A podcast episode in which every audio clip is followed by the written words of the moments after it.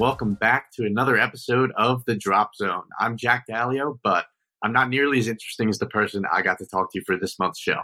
Uh, in September, I wrote a story about a record breaking drone deadlift, and I was lucky enough to get in touch with the man who heads up the company behind that demonstration. Uh, his name is Ed De Reyes, and his company is Sabrewing. And they're building some of the biggest delivery drones I've ever heard of. Uh, that deadlift in September carried a payload of 829 pounds, which for context is about the weight of a grizzly bear. Uh, to make it clear, neither I nor Sabrewing support the trafficking of animals. But uh, anyway, that lift was actually done using the smaller of Sabrewing's two models, uh, the Rigel Alpha. But the Bravo model, which is still in production, will be able to lift more than two tons. Uh, that's more than 4,000 pounds for five grizzly bears to, to keep that metaphor going. Uh, and you don't need any sort of fancy package or storage container to deliver with Sabrewing because the cargo hold is actually large and modular enough to fit unit load devices or ULD containers, uh, which is the standard that's used by uh, a typical airliner. Uh, so it can actually carry 12 different kinds of ULDs, uh, and it's even able to handle temperature sensitive shipments that require heating and cooling. Uh, so it's hard to quantify just how groundbreaking a drone like this is, uh, but keep in mind that most last mile drones are carrying less than 10 pounds, and even other cargo drones like Elroy Air Chaparral, which you got to hear about a couple months ago, those are only carrying around 500 pounds. I say only like that's a small amount, but those are carrying about 500 pounds at most, uh, which is a fraction of what the, the Rigel Bravo model would be able to carry. Uh, so if I've got your attention at this point, I don't plan on losing it because Ed and I had an absolutely fascinating conversation about exactly how Sabrewing is able to do all of this. Uh, so without further delay, here's what Ed had to say. All right, let's dive into it. I'm joined this month by Ed De Reyes. He's the co-founder, chairman, and CEO of Sabrewing. Uh, Ed, thanks for coming on the show this month. Thank you, Jack. I really appreciate that. Yeah, it's it's an honor to be here. Uh, uh, great publication. I think we uh, we we read it avidly because of our market segment. So you're you're this is it really is an honor for me to be here. Thank you. That's always great to hear. But uh, let's let's talk about you, Ed. Um, so I, okay. I, wanted to start off with uh, with sort of your origin story. Uh, you know, what got you into advanced aviation, uh, and what are you building today at Sabrewing?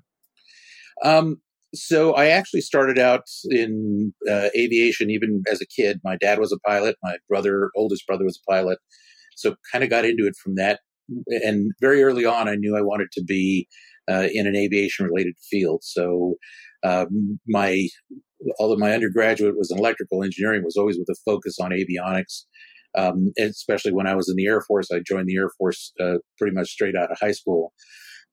Excuse me. And then um, once I went in the Air Force, I was fortunate enough to be able to fly uh, and to test aircraft as well um, after I got my graduate degree. So it's uh, it's something I've been in now since oh my gosh, this is my 45th year going uh, doing this um, with experience in not just tests um, and certification of aircraft, both military and civilian, but also uh, with manufacturing and various assets, oh, excuse me, various aspects of the uh, industry. So I'm very, uh, you know, it's, I wake up every day still uh, in a, uh, happy to get out of bed, jump out of bed because I get to play with airplanes every day. So it's a, it's a, it really is my lifelong, lifelong dream to stay in a or be in aviation and and I've been one of those lucky people that has been able to continue it.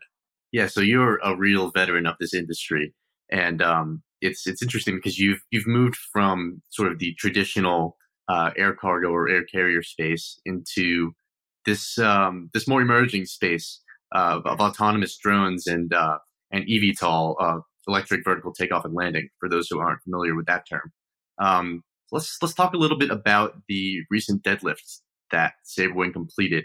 Um, so for those who aren't aware of this, uh, the the Rigel drone uh, is the the model that Sabrewing produces, uh, and it deadlifted 830 pounds straight off the ground, just like a helicopter. Uh, this was just uh, just last month. Uh, now, Ed, were you actually there for that deadlift? I wasn't. No, unfortunately, I wish I had been. But um, we, as we get a little bit closer to uh, going to production, um, my time has been split between Hayward, Oxnard, where the company headquarters is, um, and then all over the world. Really, we've got uh, partners in Japan, we've got partners in Europe, um, and then of course all through the United States, um, including partners in Alaska. So so it's. Uh, I knew going into this there was going to be quite a wide variety of uh, and, and, a long time on the road. So a lot of that was spent. But luckily enough, Oliver, our chief technology officer, is extremely competent. He's um, you know a brilliant guy, and so and we've got an excellent team. All of our team in, in Hayward um, has been excellent. We we call Hayward our Dragon Works facility. It's kind of a play on the Skunk Works and and uh, Ghost Works and the other, you know, or Phantom Works. Sorry. And so for us, uh, it was kind of a natural we started because all of our aircraft are named after dragons, but the uh, so we're the Dragon Works facility is is Hayward. Gotcha. Yeah. Um, so you, a lot of work went into this flight. Um, can you talk a little bit about uh, what exactly went into preparing for this. Uh, well, it was a world record flight, uh, record shattering flight, really. So we knew in order to be able to lift the aircraft and even lift a, a cargo, we were going to have to eke as, uh, eke as much uh, thrust as we could out of each one of the ducted fans. And so a lot of our time was spent um, uh, out in the uh, quest to find more, more and more power. And actually, we did we made those changes that we could make to the ducted fans that yielded immediate results. We have other changes that we're still going to make uh, that could bring us as much as 50% more power yet on the ducted fans. Um, and so that being the case, we, for first flight, we knew that the 829 pounds, we actually started out with, well, we're going to do 800 pounds. And so we put 800 pounds of water ballast on board the aircraft. And um, and when we uh, what we thought was 800 pounds when we weighed it, of course, there's specific gravity and everything else that goes with a gallon of water. But uh, but anyway, that being said, we knew uh, that uh, you know we were trying to hit that 800 pound mark. We hit 829 pounds, and so I said, you know what, we we have more than enough thrust we, for double that easily. But let's go ahead and, and call it uh, call it even there and see if we can get in the air with that 829 pounds. And as I always said, it, it it leapt in the air like a homesick angel. Was, it was more than enough power than what we needed to lift that 829. So, um, it was a great day. It was an exciting day. Uh, we haven't been able to celebrate yet because everybody's been, been busy trying to get the second flight out and crunch all the data that we took for the first flight. Um, but uh, but that's coming, and that day is coming here very shortly when we'll we'll be able to crack open the champagne bottles. But in the meantime, we're really uh, we're really moving ahead very very quickly and we'll all be waiting patiently for that next flight. Uh, but you, you mentioned those ducted fans and some of the pushback that you received from using uh, that sort of system. But what you've done is really combined those fans with uh, sort of a unique system, at least among the, the drone or or uh, the UAV industry. Uh, you've got this turbo electric drivetrain, which uh, is, is sort of an alternative to the the standard battery powered model, right? Right. Oh yeah, absolutely it's a um, we knew uh, I was before I founded Sabrewing. I worked for another company um, that was relying on batteries to uh, to do conversions on various aircraft, and uh, the disadvantages of batteries. One was the fact that they were heavy. I mean, you can't get away from that. The second was that they really the range that was required and the sacrifices that had to be made for that range uh, really ate into cargo capacity and and you know weight carrying capacity. Um, and so, based on that, we had made the we'd always been investigating a, a, a turbo electric drive, or actually a uh, uh, an ICE internal combustion engine slash generator configuration. The best power to weight ratio out there, besides a Wankel rotary, is a Dr. Mahler, but uh, besides the Wankel rotary, is really the turbine. And so for us, it was kind of a no brainer. We actually investigated, we put out a, a request for proposals to everybody, Rolls Royce and General Electric and Pratt Whitney, Safran, you know, all the major aircraft manufacturers. And the only one that really had a motor that fit our horsepower needs, our, you know, everything that went with it, um, was really Safran. And so we chose for the, for the Bravo model, we originally so, uh, chose the Ardiden uh, 3 um, which is 50% sustainable uh, aircraft fuel SAF. Uh, right now, that's their certification. And then on top of that, uh, we knew for this for this alpha model that we we flew, we were going to need something that was still very lightweight, but very high horsepower, Um, and so we chose then the the Arriel. And luckily enough, our development partners, Safran, have been excellent. They really they've really helped us uh, quite a bit with our you know design, providing us with engineering help, um, providing us with just about everything we needed. And so so that's what's in the alpha model is the Safran uh, uh, 2D, I believe it is 2, 2, 2D, 2E. Sorry. Uh, but it's also 50% sustainable aviation fuel. It's a motor that has millions of flight hours on it, uh, very reliable, very low maintenance, very high output. Uh, so it's an excellent engine. And we're very, very pleased with it. Pleased again to Safran. They built a, a, a heck of a. I mean, all my career, I'd always worked with Pratt and Whitney or GE or one of those motors. Not had never really flown in, a Safran powered air vehicle because quite honestly, they're mostly here in uh, here in the United States. They're not a, as as um, ubiquitous as the others. But once we put it in and tested it, it's something that we, you know, we knew from the from the very beginning. This was kind of a marriage made in heaven, so to speak. Yeah, the the motor that you that you use from Safran, they actually use that. Uh, correct me if I'm wrong here, but uh, to power helicopters, correct? Correct. It does. Yeah, it's um, has excellent characteristics. It's got a, uh, a perfect gearbox for what we need. Um, it's got a, uh, or it's you know gearable and does really well when it's geared.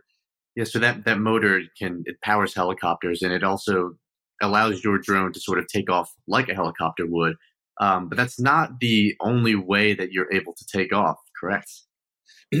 that's true. So because we can do, uh, we can change the orientation of the ducted fans um, we can so we they're pointed upwards for vertical takeoff and landing. Um, they're but we can also orient them com- uh, uh, flush with the with the water what they call the water line of the aircraft or the you know the the nose to tail line and take off as a conventional aircraft. Um, as a matter of fact, typically what we would do is actually even go a step from there and rotate them at about 45 degrees for a very short runway run. And we have a simulator that's a physics based simulator that we spent a, a, lot of time and effort putting together to make sure it was it, it, was very high fidelity and so we've been able to do max perform or max weight takeoffs at the aircraft maximum gross weight even over our maximum gross weight by rotating the fans 45 degrees so it provides a downward component of thrust and an aftward aftward component of thrust and the aircraft can then get in the air in as little as 100 feet at max gross weight. So it's a really short takeoff. It's what they call super STOL, super short takeoff and landing. Uh, with a with a maximum cargo load, and even with the Bravo model, we have that capability. We should be able to get off the ground in uh, 200 to, but le- certainly less than 300 feet, even at max gross weight, which is well over 13,000 pounds. So you're really getting the lift of of like a fighter jet, right? Oh, it's huge. Yes, it's you're, and that's a good point, actually. Um, when you take off vertically, you have to produce more thrust than the aircraft weighs. The helicopter does as well. It's uh, so the, your your thrust downwards is more thrust than in next number of kilos or pounds than the aircraft itself weighs. But certainly, if you look at an F-16, their thrust weight ratios, uh, excuse me, F-15, about one to one. So they can literally take off and climb vertically because of the fact that you know they have more thrust than they than they can than, than, the aircraft weighs. And so we're similar from that. We produce more thrust than the aircraft weighs. Now, if we get if we use the aircraft to uh, and and put more weight up to the thrust and actually even more than the thrust that we produce, we we can actually do two two times more the aircraft weight up to even three times more the aircraft weight because we can produce more than enough thrust. And then now with that downward component, it's like a vectored thrust is exactly what it is. So by, we call it bias, but by biasing the fans at 45 degrees, uh, and that downward and aftward thrust component, it provides both extra lift. The other thing we can do on the ground is change the angle of attack before we get in the air, so the wings have are the their optimum uh, angle of attack, and of course a very low uh, stall speed for the aircraft. So the the Alpha doesn't have it, but the Bravo will. It's the leading edge flaps and trailing edge flaps to really lower that stall speed, and those are crucial to not only for uh, the short takeoff and landing, but of course it's crucial as well in uh, in transition speed. So even when we take off vertically, we, because of all the thrust that we produce, we almost immediately start rotating the fans and we hit our stall speed within seconds of rotating the fan, start starting the rotation of the fan. So we transition almost immediately. Yes, you have really this kind of uh, diverse array of, of ways that you can take off. Um, and and so far, you, you mentioned that you've got the the Alpha and the Bravo model. Uh, so far, we've sort of focused on the Alpha model. That was the one that was used in that deadlift of 830 pounds. But uh, the Bravo model, um, as as far as I'm aware, um, is the the plan is for it to be able to carry up to two tons of payload. Is that right?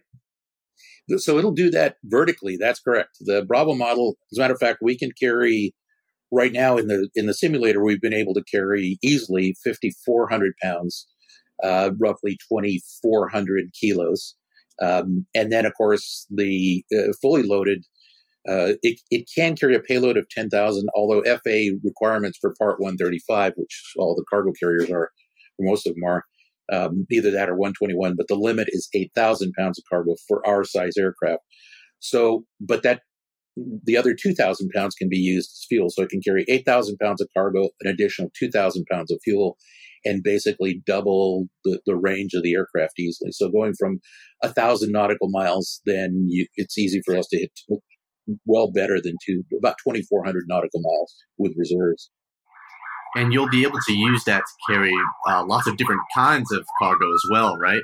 Um, I, I, know that you're able to uh, to fit this system in with sort of the the standard container system used by uh, by air cargo and, and airliners. That's correct. That was the other thing. We we spent a lot of time talking to potential customers and our customers. Um, they're really the ones that I always say they're as much as I'd like to say that I was the designer and Oliver designed it. In reality, it was designed by our customers. They said, we want this, we want that.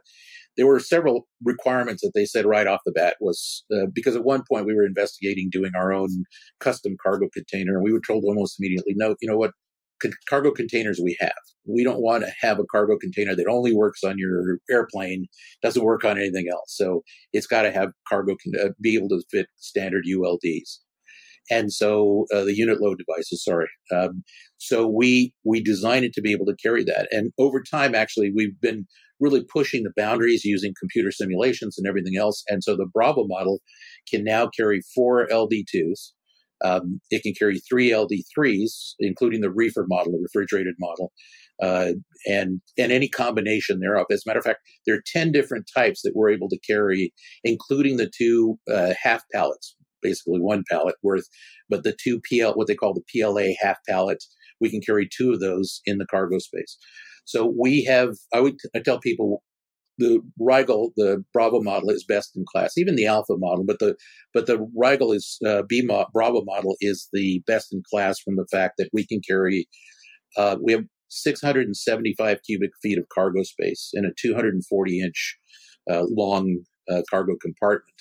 And so the capabilities of being able to carry that, it took us from being first mile, um, middle mile now to first middle, first middle and last mile.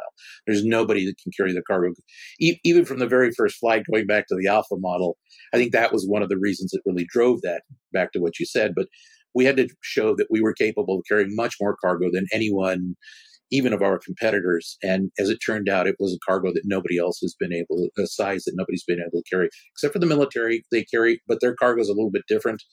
Um, but but still, it's uh, for a commercial, commercially developed cargo carrier.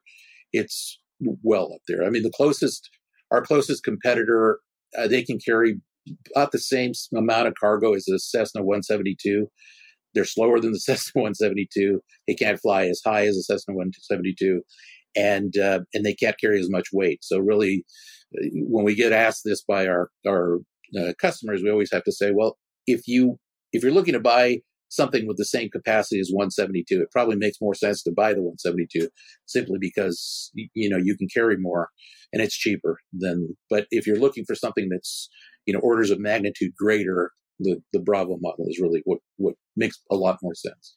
Yeah, that that kind of capacity uh, for for an autonomous drone is really just a game changer. And um, I know the Bravo model is still in production, but you know, how do you envision these kinds of heavy duty drones being used?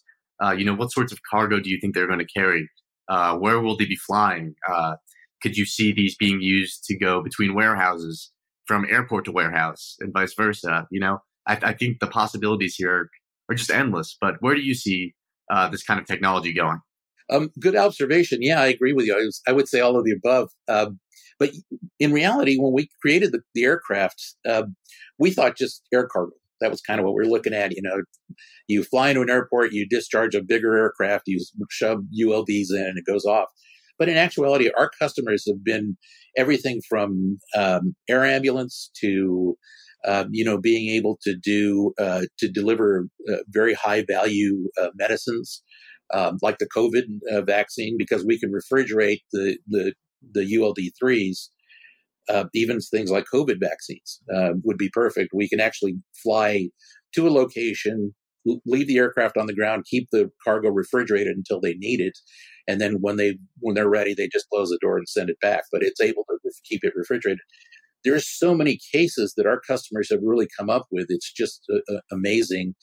Um, and even from a military side, we can carry, uh, you know, not just uh, electro optics and you know synthetic aperture radars and all sorts of things like that, but we can also carry cargo as well. We we get that a lot. We we always say we have a non-lethal mission, which is true. You can't hang bomb, bombs off of it. You can't do any of that. And even from the aspect that the detect and avoid system wouldn't allow it to be used in a, you know, as a suicide drone is kind of big right now. People are hearing that, but the detect and avoid system would prevent that from happening. So, but all that being said, even in a in a military environment, it's it can go farther than any other drone. It can deliver tons of cargo without without ever putting a human at uh, at lo- at risk uh, for their life.